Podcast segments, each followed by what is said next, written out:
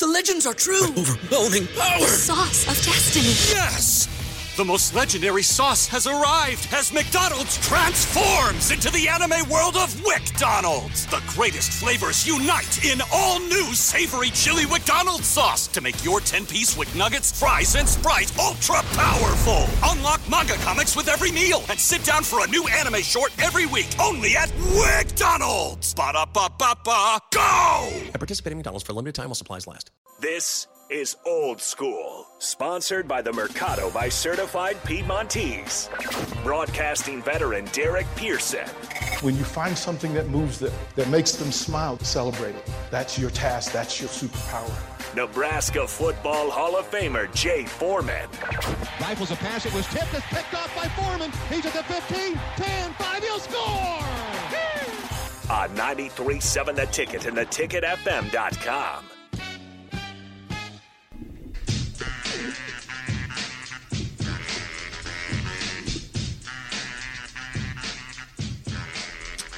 What up on a warm Monday, old school? Jay Foreman, Kenny Wilhite, brought to you by the Mercado, certified Piedmontese, special ingredients, and butcher shop located at 84th and Havelock. The day after, day after Super Bowl Sunday, day after a good uh, Husker men's basketball victory. Wish we had the women's basketball vic- victory yesterday, but uh, they'll move onward and upward. And so we were talking in the in the spillover, the crossover, uh, Kenny, about Eric Bieniemy. And I wanted to ask your opinion or your just your insight on the difference between being, I guess, a two part question, being an offensive coordinator versus say like an offensive defense of head coach, who calls plays, and really how much of it is a really a big deal considering the success Eric Bieniemy has had everywhere he's been. I, I think they both they both do it. I think they tag team it. I'm sure they both sit down and collaborate. This play will work here. This play will work there. But I'm sure both of them go in their office Right. and draw plays. How they think was going to work against the, their next opponent. Sure. I just think he's getting a uh, short end of the, of, of the deal because everybody keeps saying Andy Reid's calling plays. Andy Reid's Right. calling plays. But if you look at it, they're both talking to each other. Right. They're on the headsets talking to each other. Yeah, and I wanted to ask you that about Eric Bieniemy. Do you think his success, obviously, is is exploded at Kansas City, is hurting him to becoming a head coach because he's not able to really truly interview because they're always in the AFC Championship or in the Super Bowl. In this case, obviously winning. So essentially, a lot of the jobs are filled by the, when he's still working. No. No, Philadelphia Eagles, yeah, OC and DC, yeah, they landed jobs quick, quickly. yeah. So I mean, we obviously know there's different dynamics too. And here's here's here's what people don't understand. There was a head coach for the Minnesota Vikings by the name of Brad Childress. Brad They- Childress. He's actually like the equivalent of Bill Callahan up in Minnesota. He called himself Chili. Mm-hmm. That's what his nickname was. He's the one that kind of set setting forth to get rid of Daunte Culpepper and go with Christian Ponder, and then kind of held his head above water and got Brett Favre. Essentially, that was Spielman doing it. But he came from Philly with Andy Reid. I think Andy Reid. Um, he never had called plays. Offensive coordinator by name. Andy Reid was the 100% play caller. So when people say that, it's just an excuse because people forget that. Yes. Now, also the old Chicago Bears head coach, who's now back as their quarterback coach. That you know, um, he was an offensive coordinator. He was probably more of an offensive coordinator or quarterback coach, and he ended up being a Chicago Bears head coach. But Eric Bieniemy's been designing some of the plays because the little the actually the the razzmatazz plays that they did that's Eric Bieniemy. Do you remember back last year when they ran a play from like 1938 Army? It was like a like a wing T formation. Remember that Austin? Eric Bieniemy found that just from watching like and he saw it and then he said I'm going to put it in. And if you don't think Eric Bieniemy and and uh, Andy Reid are lock and step, because Andy Reid, as you if you really watch the dynamics of it, isn't really calling all the plays. He's kind of foreseeing it. Now, granted, I'm sure he's overseeing it, and they're getting some good, part, great partnership. Um, but also, it, it lets you know that there was some friction there at times.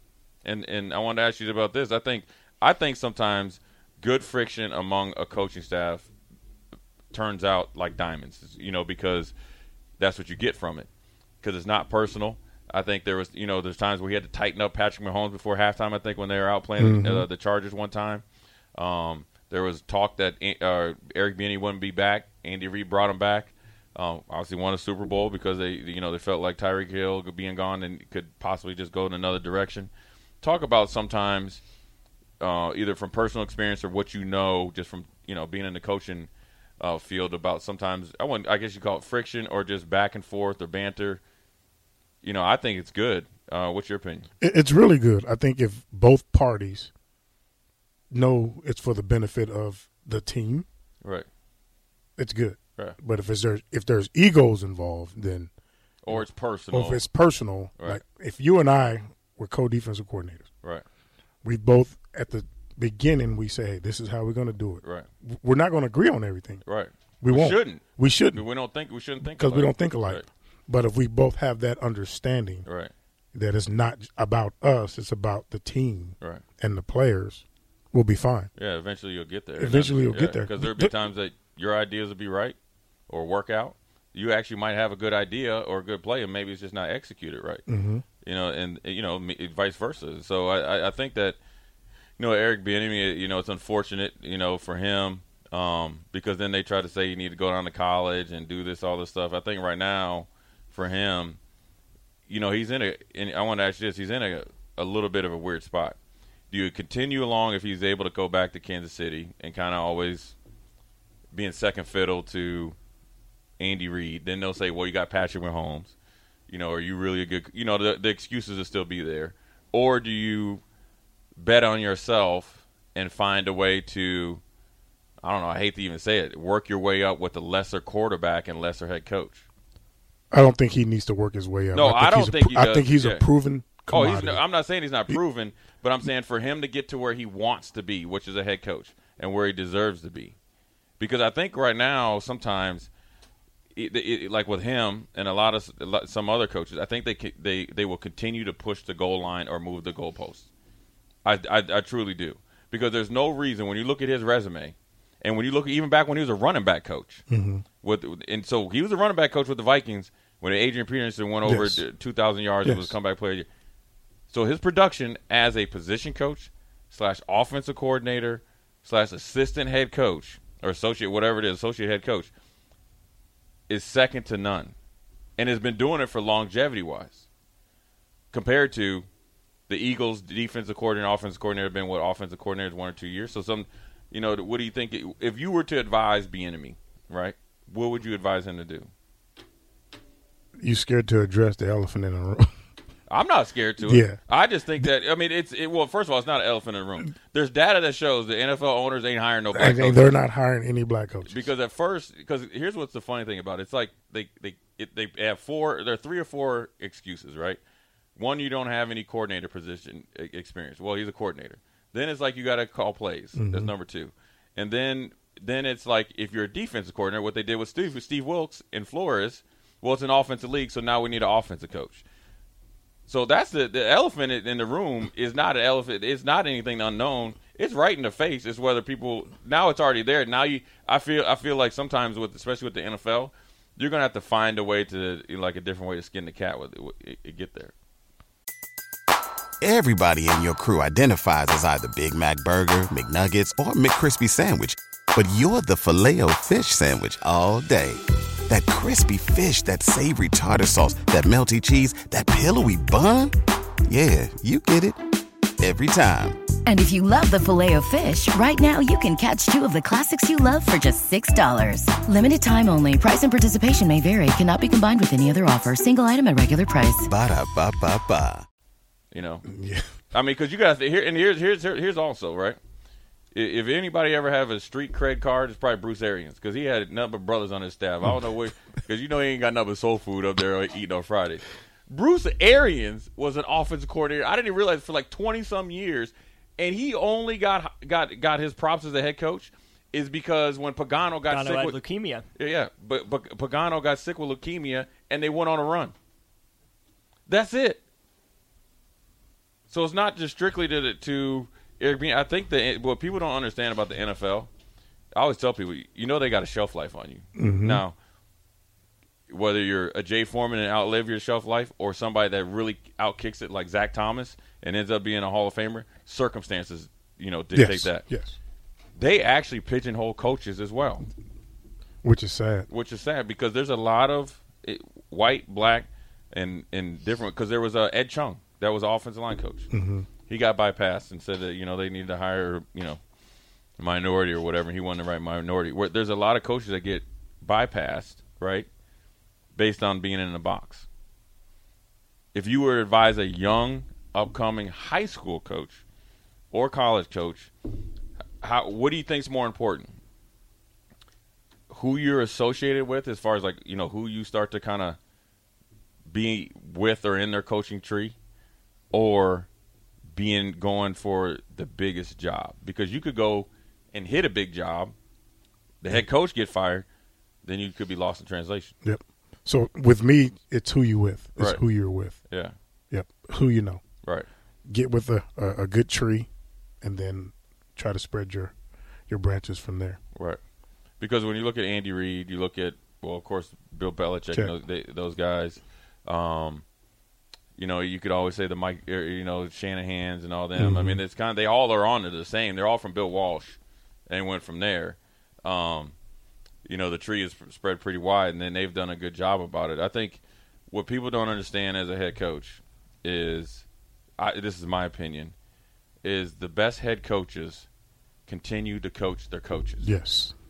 I And hold think- them accountable. and hold them accountable because they want them to be the best coach that they can be, regardless if Kenny goes on to be the best defensive coordinator at Wherever. Kansas State Yep. and then ends up being a head coach. They're not going to hold you back No. because I think sometimes when you, whether they make a lot of money or it's they get in, you know too involved in themselves, they don't understand the better that their assistant coach coaches do. It makes them better. Yes. and it makes them look better. Because I feel like the this coaching deal is all a cycle. You could be a head coach one day or for five years, get fired. Your defensive coordinator ends up. But look at uh, DeMeco Ryans Yep. right? So Kyle Shanahan, say like DeMeco Ryans ends up being the head coach of Houston, say he goes and ends up at the Giants and say like six years. Well, Kyle Shanahan might not have a head coaching job. Where, who do you think he's going to call to be his, his offensive coordinator? DeMeco Ryan. I'll give you an example. There's a certain guy in Arizona. Certain guy in Arizona, Cardinals, right?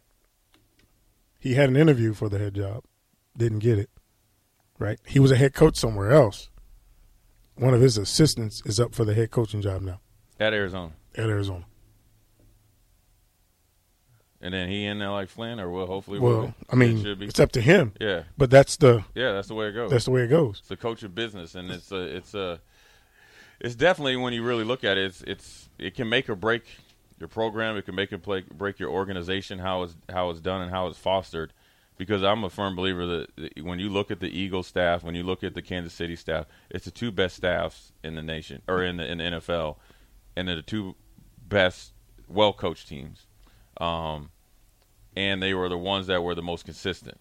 So uh, you know it's a copycat league. So yeah, you're gonna go see. You know that doesn't mean that whoever is the next coach at the Indianapolis Colts end up, end up going to be good, right? Because they've had it seems like as many coaches as the Texans have had in the last four years. You know, you know Frank Reich, then you got somebody else, and so forth and so on. But that's how it's spread. But that's what that's how you create good coaches. I'm going to ask you this also before we go in, the, in our first uh, break. In this day and time, with these young, say, college kids or young professional athletes, do you think it's better for a young coach to be the head coach or a coach that's more seasoned that's kind of maybe open to new not the gristled guy that get off my lawn and I'm going to do it the same way I did it when I was in high school or college or pros but the young, older coach that's been in these situations um, that that that's a, maybe a little bit uh, open to new ideas but understands you know probably watched 10 years worth more of football than the new coach I think if you're qualified, regardless, Regardless, of your age, yeah, you yeah. should be the you Sure. should be the guy. Right. And yeah, I, I totally agree. I think I see the advantages of both. One, Mhm. you want to make sure that you can kind of relate to the players, but then also you want to make sure that you have the experience to put the players in the right situation, to be successful and relate to the players all within your personality. Yes. I I think right now when you if you really looked at these two coaching staffs and in particular the two head coaches how they relate and talk to the players is probably 60, 70 percent why they win. You're talking about the Eagles, Eagles and, and and the Chiefs. Yeah. Well, Kelce said it himself. You know, Andy Reid pushes their buttons, but he pushes them the right way, Right. not in a degrading way. Right. So Andy Reid probably was a degrading coach early on in his career, And and then learned how to push guys' buttons without being degrading. Right. You know what I mean? Or saw it how it's Or not saw that, how how it didn't work. Yeah. Yeah, so- I mean, I think the but the relationships, the relationships. the the understand, and then also to have the, I guess the calmness to not. Uh, okay, let's just take the Philadelphia Eagles.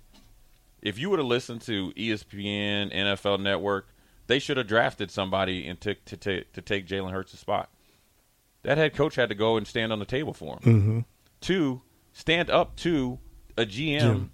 possibly that might have been thinking about it, that actually is his boss.